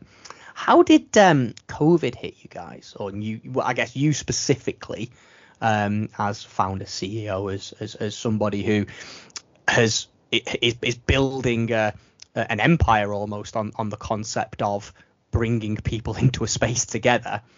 Um, and then I guess on, on, on, on the company on a wider basis, how, how did COVID and, and lockdown hit you? Um, well, it hit us quite a few times, I think, and, and in quite a few different ways. I think at first, you know, we were, we, we'd just run, uh, I think it was twenty twenty. I'm trying to get my dates right, but we'd just done the running show in the January. Yeah. And then in the March, I think it was when this became like a thing. Um, and there was a lot of skepticism about it. It was going to be quite short term and all that sort of stuff. And so we, we were pretty secure. We, you know, we, we banked all our money. We weren't, you know, flash Harry's. So, you know, we were okay. Um, and we'd launched a couple of other shows at that point as well, because we were, we were growing the business into other areas. But so our job was just to like look after the community. So we, we like, we had an email database which we let all the brands use free of charge, because we were really worried there were like loads of race directors really struggling, and you know we thought you know we've got to support the industry, and if we support them then they'll support us in the long run. So we did mm-hmm. loads of free stuff for brands. Um, then we did this thing called the indoor relay, where that was me being nuts again, but you know when everybody was locked in and you could yeah. only go out for an hour a day, well not everybody could go out for an hour a day to exercise, because they they might not have had that sort of environment where they lived in, or it might not have been safe, or they might have had to use their hour for something else, like walking an elderly relative, or, or you know, walking a pet, or whatever it may be. Um, so we did this thing called the indoor relay, and it was like a month long Zoom call, and you could dial in for an hour and run, but you had to run from anywhere within the confines of your own house. Um, and we had team captains, so we ran it twenty-four hours a day um, for a month. We did it all for free, and we raised like forty odd thousand pounds for charity. We had like some celebs come on and do it and things like that, but I mean it was it was one of the stupidest things I've ever done, but because it was so hard work, and there were some amazing people who donated their time to be captains, and the captains would run like a four hour shift and they would manage the four people that ran on their shift, and there's loads of crazy forfeits and stuff. So that we did that, and then we thought we were opening back up again, and then it extended and it extended again, and it started to hit us financially, and we were like, oh, are we going to be okay? Are we going to be able to carry on? Um, but we, so we raised some money. Uh, we brought some money into the business, which really helped, but we brought in some new investors. And actually what they did is they gave us the opportunity to, to look at the opportunity created by COVID. And COVID was obviously an awful thing, but one thing that it did do is it made exercise much more important and front and center. And because we're a business that's all about getting people outside and active, like there was actually this this stimulation of the market. Um, so we started to launch shows. So we we launched some shows in America. We launched an outdoor show. We launched a cycling show, a snow show. Um, and, and we've actually come out of the pandemic in pretty much double the size as to how, how we went into it. So you know, it was bumpy. It was emotionally horrific. And you know, there's so many sad stories around the pandemic. Um, But yeah, we, we're quite fortunate to come out of it in a good place, and I think we did okay. Yeah, amazing. I, I don't want to leave this chat as, as as we start to approach the, the twenty-five minute mark, so it's absolutely flown by. I, I don't want to leave the conversation without circling back round on you and, and your running goals. But before we just leave um, for now the, um, uh, the, the, the, the the running show, the Raccoon, um, what what's the end game? Is there an end game? Is, is there a, is there something you want to get to professionally speaking, or is it just continued and sustained growth? I, I I don't know. Uh, I've never thought that far ahead. It's uh, I want to keep doing cool shows that mm. help people get outside and active. Um, you know, the running show I think is at the right size now. I'd like to run one in every major city around the around the world. If I'm honest, I think there's an opportunity to do it, and I think you know it does good. You know, we we raise loads of money for charity. We inspire loads of people to move. Uh, we you know. We help brands. We promote running as a community. It's just, it's just such a positive thing. Yeah. Um, the more we can do that, the better. And if, if I could have, um, but equally, if we could just keep running the running show every year in January, I'll be delighted. Yeah, yeah, absolutely. And then b- back onto you then, as, as we start to think about wrapping up. From a personal running perspective, as much as it, it must be amazing to have, um, uh, to have your hobby become your job. You've already talked about how it's, you know, it's high pressure. It takes a lot of time. It can be stressful. The world of events in, in general is is just geared that way. Um, you did mention earlier in the conversation that your running kind of structure and approach has actually got better. Has it been difficult to to kind of maintain alongside, you know, the the, the growth of, of of what you're doing professionally speaking? And and and and have you got any big plans, kind of personally speaking, from the fu- for the future from a running perspective? Uh, yeah, yeah, it is difficult. Um, I, I, I don't sleep much, which is, it is kind of what I call my secret superpower. Like I can, I, I used to do four, four or five hours. I can, I, I'm okay. Um, often, often sleep a bit more than that, but I can get by on four or five. Um, so I'll often do my training early in the morning and get back mm. before the kids are up, because It's important to me to be there for them. Yeah. Um, and I think, you know, just fitting it all in, I, look, I'm really lucky. All the people who work at Raccoon are awesome. They they they do a lot of the work, and you know, we share it around, and you know, we we just we just figure it out. Like we we have this whole ethos within the business that if you want to go out for a run at lunchtime, you go out for a run at lunchtime. It you know you, you don't have to sacrifice your lunch break. You're still allowed to eat food, um, but if you've got to train, you've got to train, and we just integrate it. And I, I think the joy of being your own boss is that you can sort of develop that culture in a way that sort of supports your lifestyle. Um, In terms of my plans for running and, and things like that, we've I've just had a pretty busy October. I did London Marathon, then I did Glasgow to Edinburgh the week after, which was like a, a fifty-seven miler. And then we made an attempt at the West Highland Way uh, last weekend, um, and me and a friend. And unfortunately, his feet just uh, let him down. Uh, it was it was horrific conditions, and his feet were like bleeding and ruined. Um, so we we got seventy-one miles into that, but it's a ninety-six mile course, and it's over some really hardcore terrain. Mm-hmm. Um, so we're going to go back and do that again in the summer. Um, but before that, I've got the Daytona one hundred, which is a hundred miler in in Florida. So it makes me sound like I do loads of really cool, awesome races. This is by far and away the most I've ever done in such a short space of time. Um, yeah, so it's quite exciting. I'm but I'm loving it at the moment. I'm just loving my running. Yeah, amazing. And I imagine as well that the the growth of Raccoon and, and, and all the new ventures from a, a geographical location perspective, just even if it's not from an event side of things, it, it you know, a specific race or a challenge, it must just be nice to see new parts of the world and more importantly get out and run in them. That's the dream, isn't it? Yeah, I loved it. And like, you know, I used to, my previous job, I used to travel a lot and go to some really cool places. And I just think if whenever you're somewhere new, just put your trainers on and go and just explore. Yeah. And you, you you learn so much when, when you do that. So, yeah, that is the joy of it. It is it is a balance because I've got two young kids and they're they're my number one priority. And I just need to make sure that I'm home for them. So sometimes you do miss things and that is hard to balance. But but I'm pretty lucky. I love what I do. Amazing. Um, okay, cool. So loads and loads have gone through, and we've just about hit the thirty-minute mark. So absolutely professionally timed, sir. Uh, to wrap things up, let's just uh, let's just cover off a few um, a few uh, T's. What is it? Cross the T's and dot the I's. There we go. Go the right way around. So if, if people want to know more about the man behind the brand, um, they might not know that they can follow you. You've got your own Instagram account, haven't you? Where can people find you? Uh, yeah, I'm Mike Seaman two seven oh nine. Wonderful. And if people want to know a little bit more uh, about the National Running Show, I can't imagine many people don't know because it's such a such a big entity now. Um, but where, where can people find out about that? Website, social medias, all that good stuff? Yeah, if you head to national running show dot com or if you go to at National Running Show, you should be able to pick us up. Uh, we're on all of the usual places. And the show is twenty-first and twenty-second of January at the N E C in Birmingham. And not to too shamelessly gear this towards us, but you can get free tickets up to the twenty-first of November by using the code FARTLEC. Um, got to get that in. Um, is there anything we've not mentioned, sir? Is there anything else you wanted to talk about, mention, anybody you want to shout out, um, anything I've not covered before I let you get back to your busy, busy schedule? No, thank you. Um, well, firstly, just thanks for having me. I guess for those guys who are interested in the show, um, that it might be good to give them some of the names that we've got there this year. Yes, so in January. Yeah. There's some really cool. This is like, I'm going to be honest, it's the coolest speaker lineup we've ever had. So we've got Dina Asher-Smith and Ailish McColgan, who are two of our best in competition athletes right now.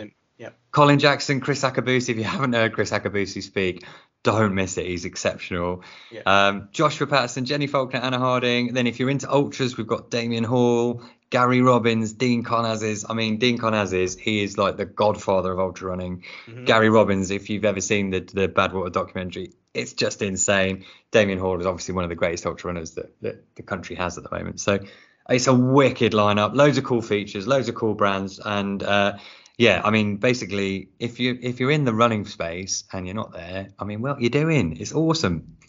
There you go. Well, I, I, I can't top that. Yeah, I dealt with the intro, you dealt with the outro, sir. Um, thank you so much for your time, Mike. Hopefully our paths will cross. We're going to try our best to get out to the running show um, and give you a wave. Uh, keep doing what you're doing, man. Absolutely amazing, amazing work, and a huge part of the community that I know means a lot to a lot of people.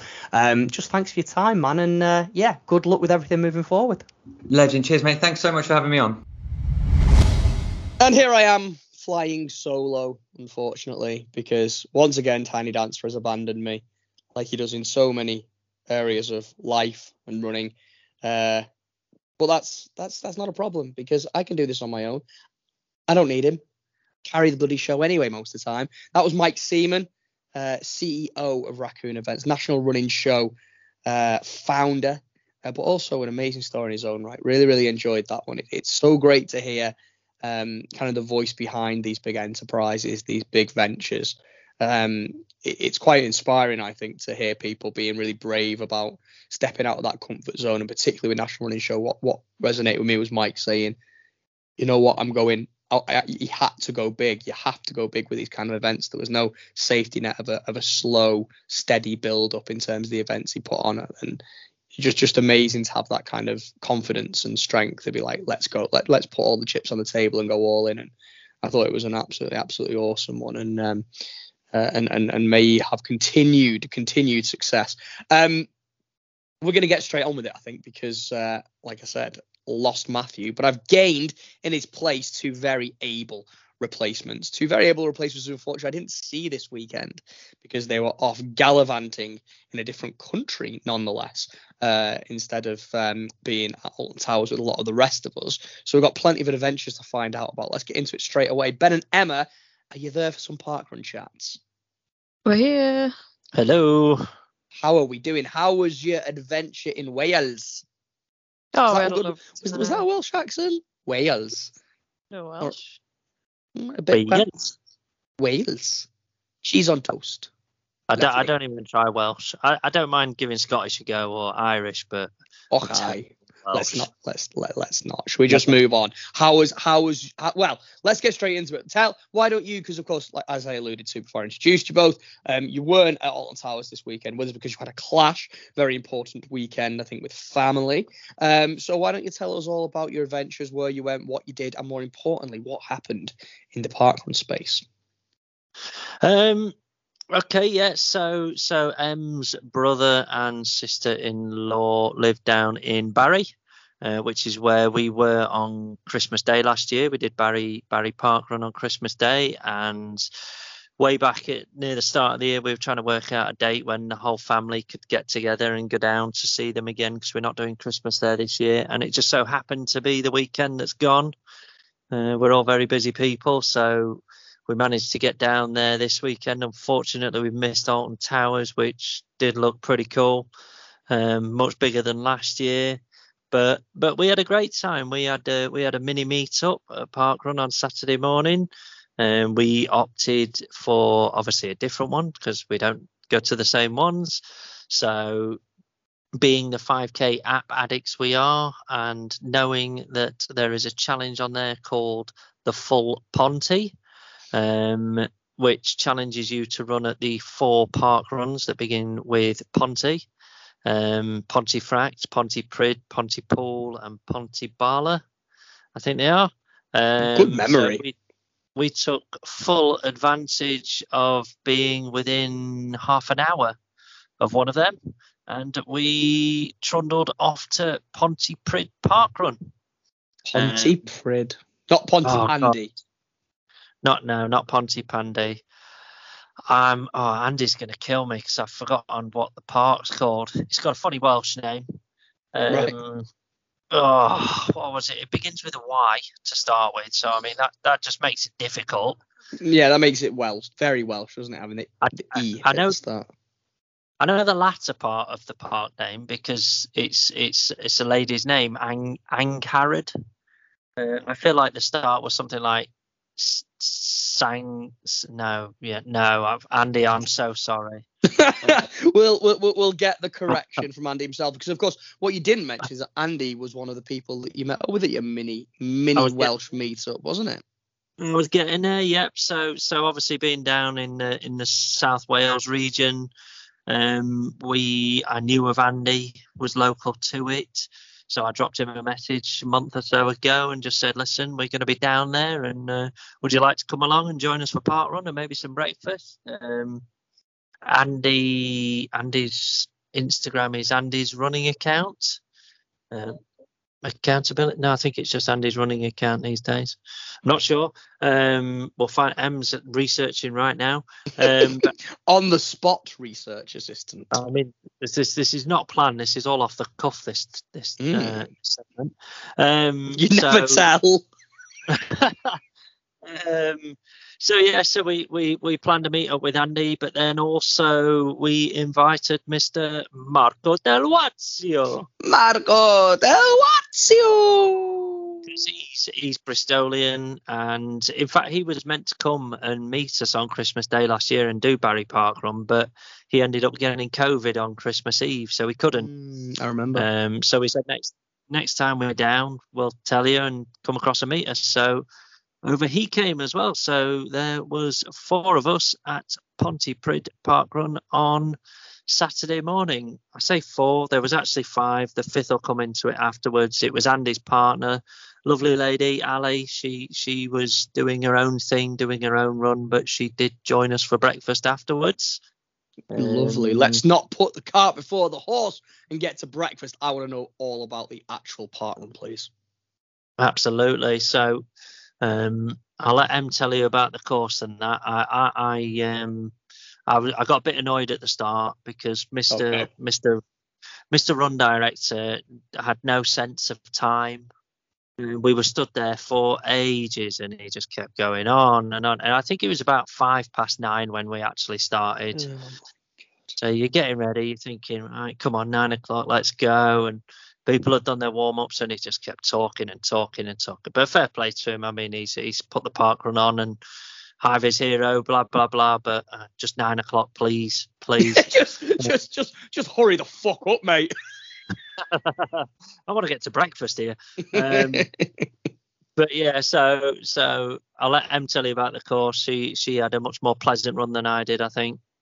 Yeah, yeah, I ran I ran round with Marco, Marco Del Wazio. And you still um, and you still had a pleasant run. Well, yes. I knew he'd be, just kidding. I knew he'd be doing one of his uh, world famous park run reels. Mm. Uh, follow, follow him for more park runs as he puts on his videos. So uh, I thought this could be quite interesting. I get to see the magic happen. Um, but yeah, it's one small loop and three big loops. The first loop you just go around the tennis courts and along the river. And there's two big loops around the park. Three, sorry, three big loops around the park. Um, there's a bit of an incline. I wouldn't really call it a hill. It climbs a bit to the top corner, and then it's downhill to the bottom. So it's potential to be a fast course. Mm-hmm. Um, not for us. We had a nice plod round. The marshals were brilliant. They've got what they call, is it Disco Corner? Disco Shack. Disco Shack. There's Disco a guy with Shack. Yeah, so the marshal that was there was speaker in his arms above his head, dancing, just dancing to the music. Brilliant. Loved it. Cowbells, there were cowbells. Yeah. Yeah, Ooh, yeah. What's the what's the movie reference? John Cusack. Say Anything? No. Is it Say Anything? What? I don't know. Boombox Above the Head. John Cusack. The film that, is called. Oh no, love. It's not. No, it's not Love Actually. It, That's no, no, it, it is. It's Say Anything. I don't know why I doubt my incredible eighties movie knowledge. It's Say Anything. Just googled it yeah. to make sure. Anyway, sorry. that that is completely fucking irrelevant. Carry on. um.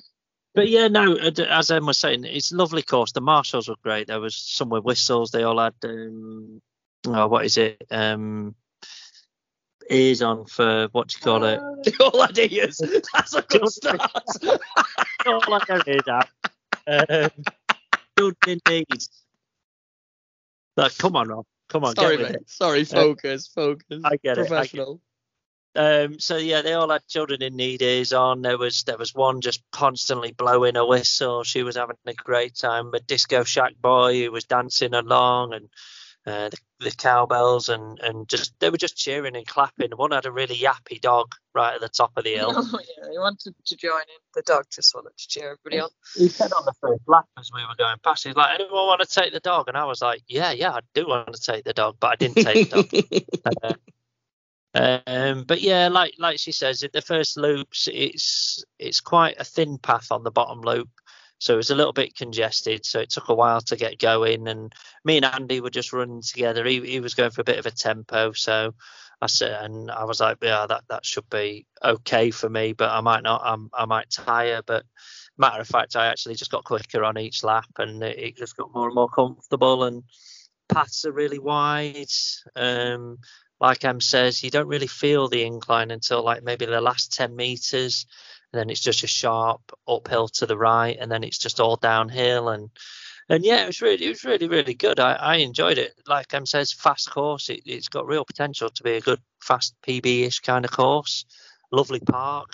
Um, it's a memorial park, so it's got statues in it, and uh, yeah, they've got a really nice memorial for the uh, remembrance. Remembrance Day as well. Mm, and, it, and and it was, of course, Remembrance Weekend, wasn't it? Remembrance Sunday yeah. on the day after. Yeah, quite poignant. Yeah. Um, and yeah, and then it was straight into barcode scanning for me. And uh, th- the lady who did the first timers briefing was quite funny. Um, she was very, very Welsh. Um, she was basically saying, if you've got any form of postcode that's in this area, please do not pretend you're a tourist. And we were like, we were thinking, oh, we're going to be the furthest away, yes. And then somebody went, North Yorkshire. And we were like, oh, bugger off. It's further away than us. Like, but she said, um, don't listen to people saying that it's not a sprint finish. It is a sprint finish. And if we don't see you sprinting, we will be shouting at you. Because it is kind of, you turn around and you go downhill to the finish. Yep. So the marshals were quite enthusiastic about you uh, sprinting to the end. Mm, I like the North it. York- Top bloke as well. He he travelled down specifically for Ponty. That's how uh, dedicated. He was another one of your lot, another another challenge chaser. Yeah, I had a good, a quick little chat with him before we started, and uh, yeah, lovely guy. I'm sure we'll bump into him again at another one. He's like he's like us. He just goes to different ones all the time. Um, any, any sign of Richard Hammond? No, no, Richard yeah. Hammond. So I'm getting Richard Hammond withdrawals at the minute, and I need to see him. I need to see him. Well, you never well, know, Ben. Heaton Park. He seems to Heaton be in. Park, we we, yeah. we tend to find him when we're in the Manchester area park running. We've got your hundredth venue at Heaton Park on the third of December. That mm. could that could be a Richard Hammond watch opportunity. Seventeenth of December. Um, I, Seven, I, why did I say the third? I don't know. I really don't know. Losing um, my mind. Seventeenth of December, Heaton Park. I I I'm just gonna go balls deep here and find him on Facebook and tell him to be there. Uh, I was gonna, gonna say he could find it weird, but given the conversations I've watched you and Richard Hammond have, I don't think you'll find it weird at all. No, I think you'll, no, I think I think you'll be really into it. I need Richard Hammond there. Um, Mate, that's your mission. Your mission, sir, should you choose to accept it, is to get Richard Hammond to Heaton Park Run. Oh, challenge accepted. And, and, and we'll get a soundbite for the podcast of the two of you. Oh, yes. Let's do it. There we uh, go. Uh, we, we, we, we've pushed on, though. We said we were going to, we said before, didn't we, that we were going to make sure we gave a plug for the Heaton Park Run on the seventeenth mm-hmm. of December. But we, we've we've jumped ahead of some of the most important parts of um, of the Park Run chat that you guys give us every single week. I want to know challenge outcomes, apart from obviously the Ponty. I want to hear about um uh Purple Sign, and I most definitely want to hear about breakfast.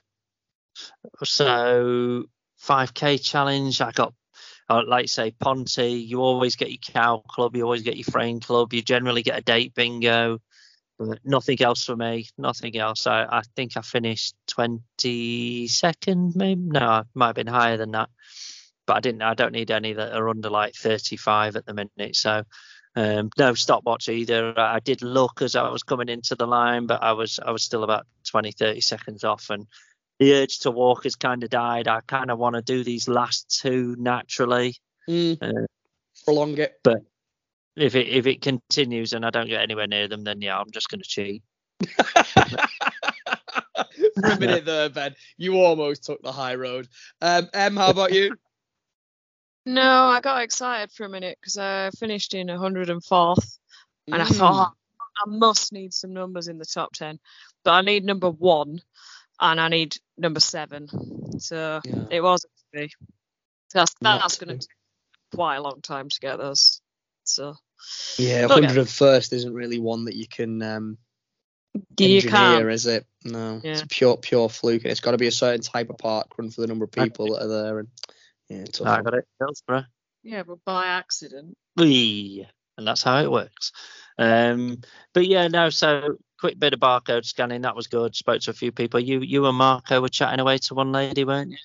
Well, so Marco's had his fifty different venues printed on the back of his T-shirt, which quite a lot of tourists do.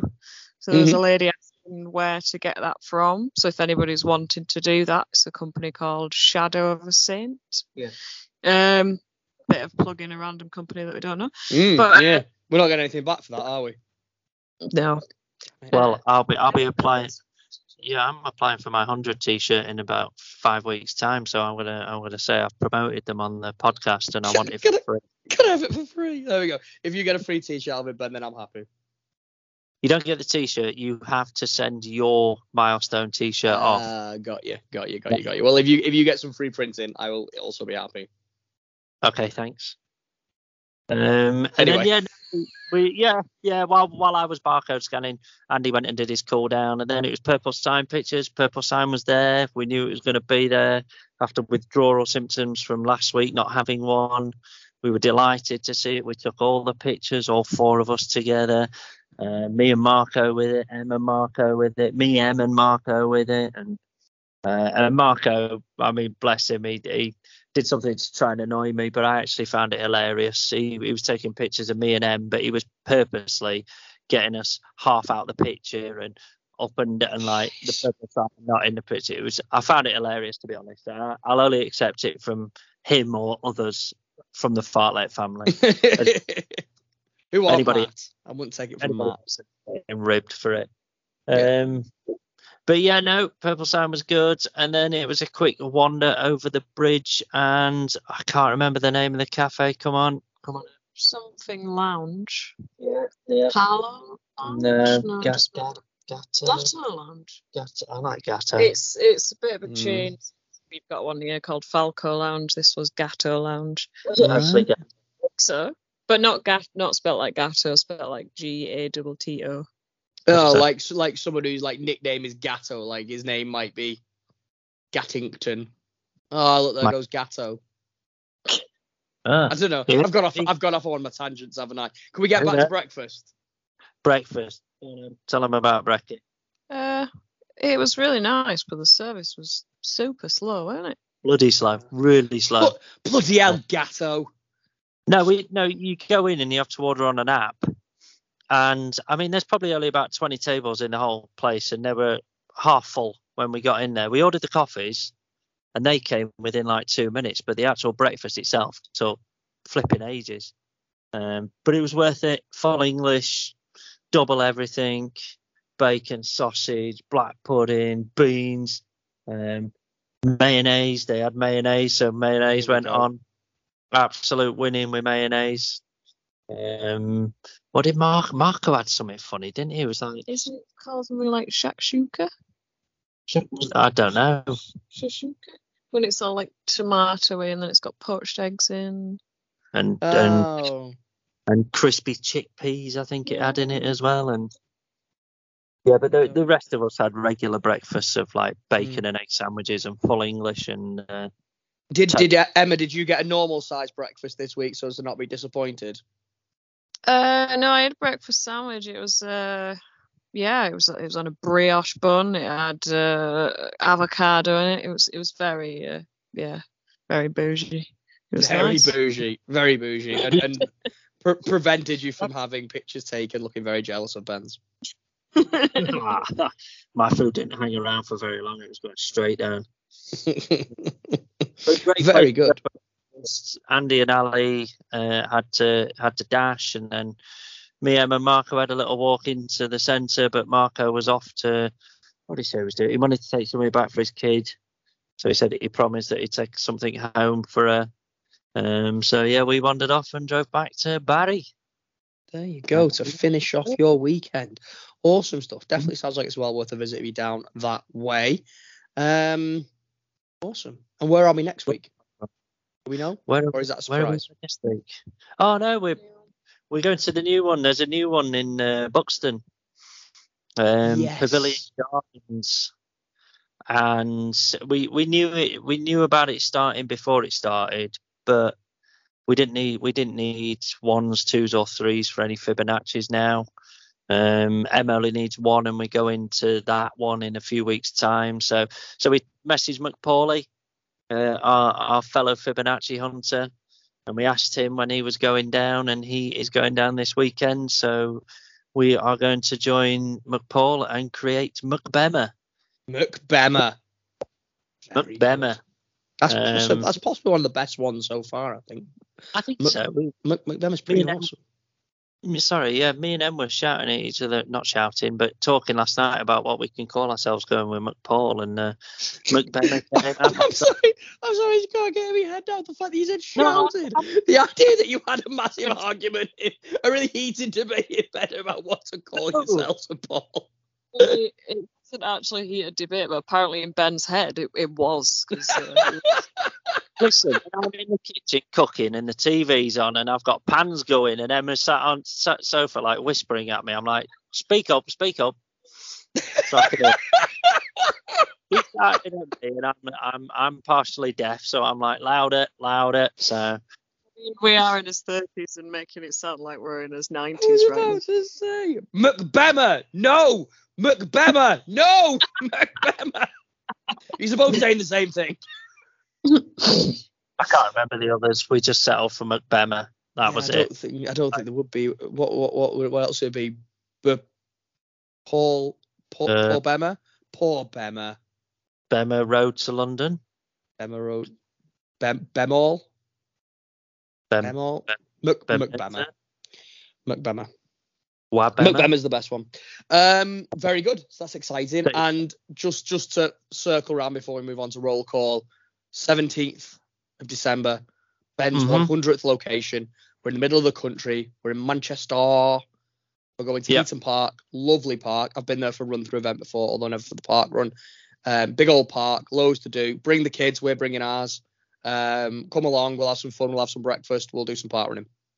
Yep, would love to see as many of you there as possible, but obviously close to Christmas, travelling, blah blah blah. I totally understand, but uh, if anybody makes it, you'll be you'll be greatly accepted and appreciated. There we go, good plug. Uh, right then, I, we need to get over to roll call, guys. However, we we've not got Matt here. So I don't want to break the awesome foursome up. So I've got a, a sneaky suggestion. How about we upgrade the Tiny Dancer to uh, my good lady wife? Uh, she's she's next to me now. Should we uh, should we do a roll call but get Sammy involved? Ah, yeah, let's have Sammy. Yay, get Sammy in. All right, partner. We're not starting again. What was that? What was that? I don't know. That was awful. I know. Still, still better than Matt. Still, you know. Do you want one more go? Try. I, I think what I did. Come on. Do, do you need me to tee you up? No. What I did was, I think I did an impression of Matt instead of actually doing. Mm, no, you can't blame your incompetence on just trying to be Matt, um, even though he is ultimately incompetent. Should I tee you up? Would that help? Yes. Okay. Okay. Hit me with a roll call, Sammy. All right, partner. You know what time it is. Keep rolling, rolling, rolling, rolling. No, just shut the fuck up. Jesus Christ, that was awful. Um, Sammy, how are we doing? You all right? Yes, I'm good, thank you. How's everyone else doing? Uh, yeah, yeah, good. We're all a little bit disappointed in you, to be honest. No, I'm a bit disappointed in myself. You're going to help us with a roll call? I am, yes. Uh, would you like to go first, Sammy? Yes, I have one from Running Birdie. You are all amazing, and an extra big shout out to all the organisers and cheer squad. I'm assuming that's for the Alton Towers Weekender. It is. Thank you, Amy. Ben, what else we got? Um, I'm going to go for Wayne. Dot running, he's changed his Instagram name. Um, he's he's put two in. He wants to shout out the cheer squad from Alton Towers. Um, I think this is the theme of all these roll calls. Uh, the cheer squad from Alton Towers, the immense support all weekend from everyone, uh, not just the Fartlek family. and also a personalised one to you and Matty for taking a minute mid-run with him. Whatever that was. What did he do um, mid-run? Minute silence. Yeah, so you know, you know what? It was, um, it, it, it was, it was a, probably the, one of the best things that's ever happened to me in, in a race. We, the the organisers did a minute silence before eleven o'clock because the the half marathon started at ten, and um, there was probably five thousand people observing this minute silence, and it, it wasn't organised very well, to be honest. The people were talking for the first ten, fifteen seconds, and some people didn't know what was going on, and it wasn't eleven o'clock, and it was it was a bit it, it was a little bit disappointing, to be honest. There's, and, and and I mean that with all the love I have for Run Through. Um, it wasn't their fault. It just didn't come together very well. Um, and to say that was five thousand people there observing it. Wayne then said to us, because Wayne it, it serves at the moment, he serves his country, he's a serviceman, uh, active, and he um, he asked him at eleven o'clock, and he, he this was mid-run, it was about five to eleven while we were running, he said he was going to stop, he was going to observe a minute's silence on his own, and um, and then he was going, he, he had a shot of whiskey with him uh, to drink, and uh, he asked if Matt and I would Would, would would like to join him, but he didn't mind if we didn't, and of of course we did. So we stopped just before eleven o'clock, and um and it was just it was one of those really humbling moments, I think, as um people who don't have family, who've served, haven't served our countries ourselves. You can you can show respect, and you can you you can kind of appreciate what people do, but when you actually see somebody like Wayne having that kind of moment of reflection, and I'm sure he's lost people in the line of duty as well, and that, that he knows and that he's close to, and seeing what that meant to him was, I'm getting a bit emotional talking about it, it was really, really important to me. Yeah. Um, and yeah, it was, it was just awesome, and I was just really happy he, um, he gave us the opportunity to do that with him. So yeah, no, I think the um, the roll call shout out needs to go to Wayne, uh, not us two, for everything he and um, and his fellow servicemen and women do for the country. So yeah. Good one. Absolutely. Oh, well done, guys. That's lovely. Go um, on, you go next, because I'm I'm full of fucking tears. You're starting me off now. uh, I'm going to go on to uh, Rob Carnes. Rob Carnes runs, who has become a dad this week. Baby girl was born. Is it Evie? Uh, Erin. Erin. Erin. Erin. Oh dear. Anyway, he wants to shout out Andy Bradley, who got a Knowlesley Pattern course P B and finished fourth to boot, um, which for Andy Bradley is uh, he, he is obsessed with his uh, P Bs at Pattern. So I, I finished fourth at Knowlesley once, but we won't talk about that. Oh, he's not even being original, Andy Bradley. Um, no, amazing, and, and nice, nice to have one in there that um, uh, I think that is not Alton Towers related as well. So thanks for submitting that, Rob. Well done to Andy, and a huge, huge um, congratulations to you and to Nick on behalf of everyone in the Fartlek family uh, on the birth of your beautiful baby daughter. Um, a, a, a newest, a newest mini Fartlecker to join the gang. Um, uh, Doug has just put boom, orange carrot, heart. I, I think, I think we know what that means. I think we know. We certainly know what that means. Um, just on a side note, Doug Witness, M V P of the weekend. That man is an enigma wrapped in a riddle, and I love him very, very much, and I hope he knows that. He goes, he goes from being this stoic, almost like reserved, quite reflective, almost like uncle of the group that just kind of like is is there like in the background, and he shepherds people along, and he's always there with a kind word. Just, just a nice bloke. But then he, he has a drink, and the man's an animal. He's like an advent calendar. He just he pulls things out of pockets. And he had a he had a personal speaker on him. He brought a height chart that had Paul Locke and Kyler's faces cut out of it. He had he had a personalised T-shirt again with boom orange carrot on it. Duck Witness is just my hero, and that's the end of that statement. Sammy, who's next? Uh, we've got Adam Brownie runs, and everyone that represented the Fartlek family at Alton Towers, you all smashed it. Thank you very Boom, much. Boom, orange carrot. Boom, orange carrot, yeah. Hopefully we'll see you Not soon at an event, Adam. Uh, Ben? Um, oh, Pete Marshall, he's he's gone a bit hectic here. Shall I do all of these? Yeah, hit, hit us with all of them, mate. Oh, Christ. Right, OK, so I'll go with Matty, Rob and Wayne for running the half and raising pounds, pounds, pounds for the kids.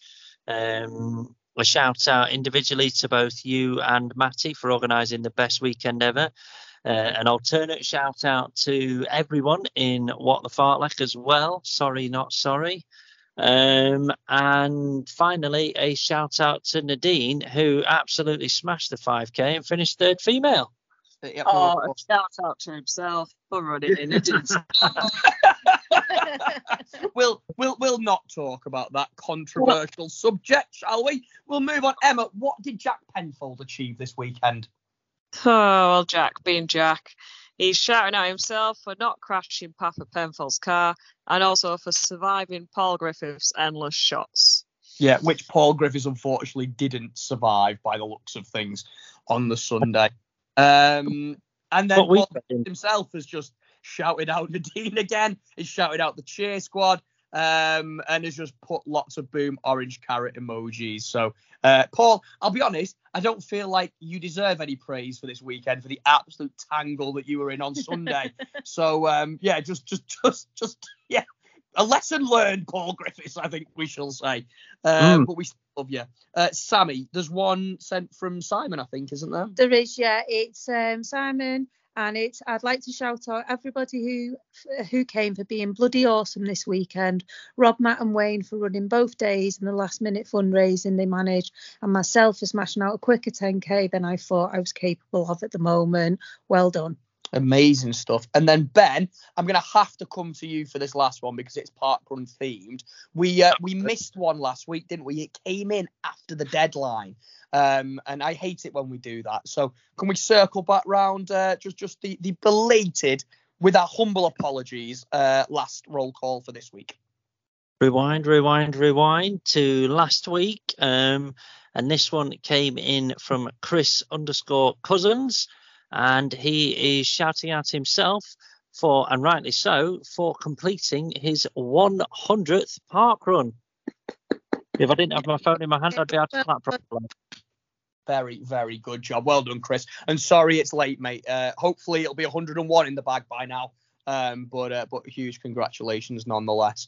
Um, and I think that, guys, is pretty much the roll call, except for just to summarise as ever by saying a huge, huge thank you to everybody in our Fartlek family, not just the people who are at Alton Towers, not just the people who went to Ben and Emma's mini meetup uh, at Parkrun down in South Wales, just whether you are a big part of it in terms of coming to lots of events and being super involved in the chats and on the social medias, or whether you're kind of more on the fringes and you just like to get involved here and there, or you just listen to the podcast, give us a share every now and then. You are all huge, huge parts of our Fartlek family, and we are all very, very happy um, that you are part of it and that you continue to support and help us grow um, our community and our podcast. So thank you so, so much. And uh, you are uh, our heroes this week as part of our roll call. Is that everything, Samantha? Yes. Everything better, Emma? Yep. Yep. We happy? Right then. I think we... Yeah. You're nodding. Yeah, nodding on an audio-only podcast. Yep. You are just the female, Matt, aren't you? Oh, we're, we're nodding too. I don't know why you're here. Um, right. Uh, we need to say some thank yous. Who's doing thank yous this week? I, I don't want Sammy to do it. I'll just go on record to say it. Can one of you please do it? Because that will be a car crash. Okay, I'll, I'll do it. I tend to do it most weeks anyway. Um, right, so shout out to our guest this week, Mister Mike Seaman, uh, for coming on and talking all things event-based and his challenges and hundred milers, et cetera. Um, shout out to Graham Linley for his super awesome theme music. Um, shout out to the newsletter guys. Come on, Ben, remember these. So we've got Paul McWhirter, Nick Finney, Jamie Denham and Claire Forsyth. Um, and then we're going to shout out J P for organising the guests. Uh, we're going to shout out Jack Penfold for being on standby to do anything we need him to do. Um, we're going to shout out Sammy, Joe and no, Lou we're not for sure. being in the background, but also an extra shout out for Sammy for coming on and helping this week. Sammy, uh, Sammy needs to stay in the background. Saboteur!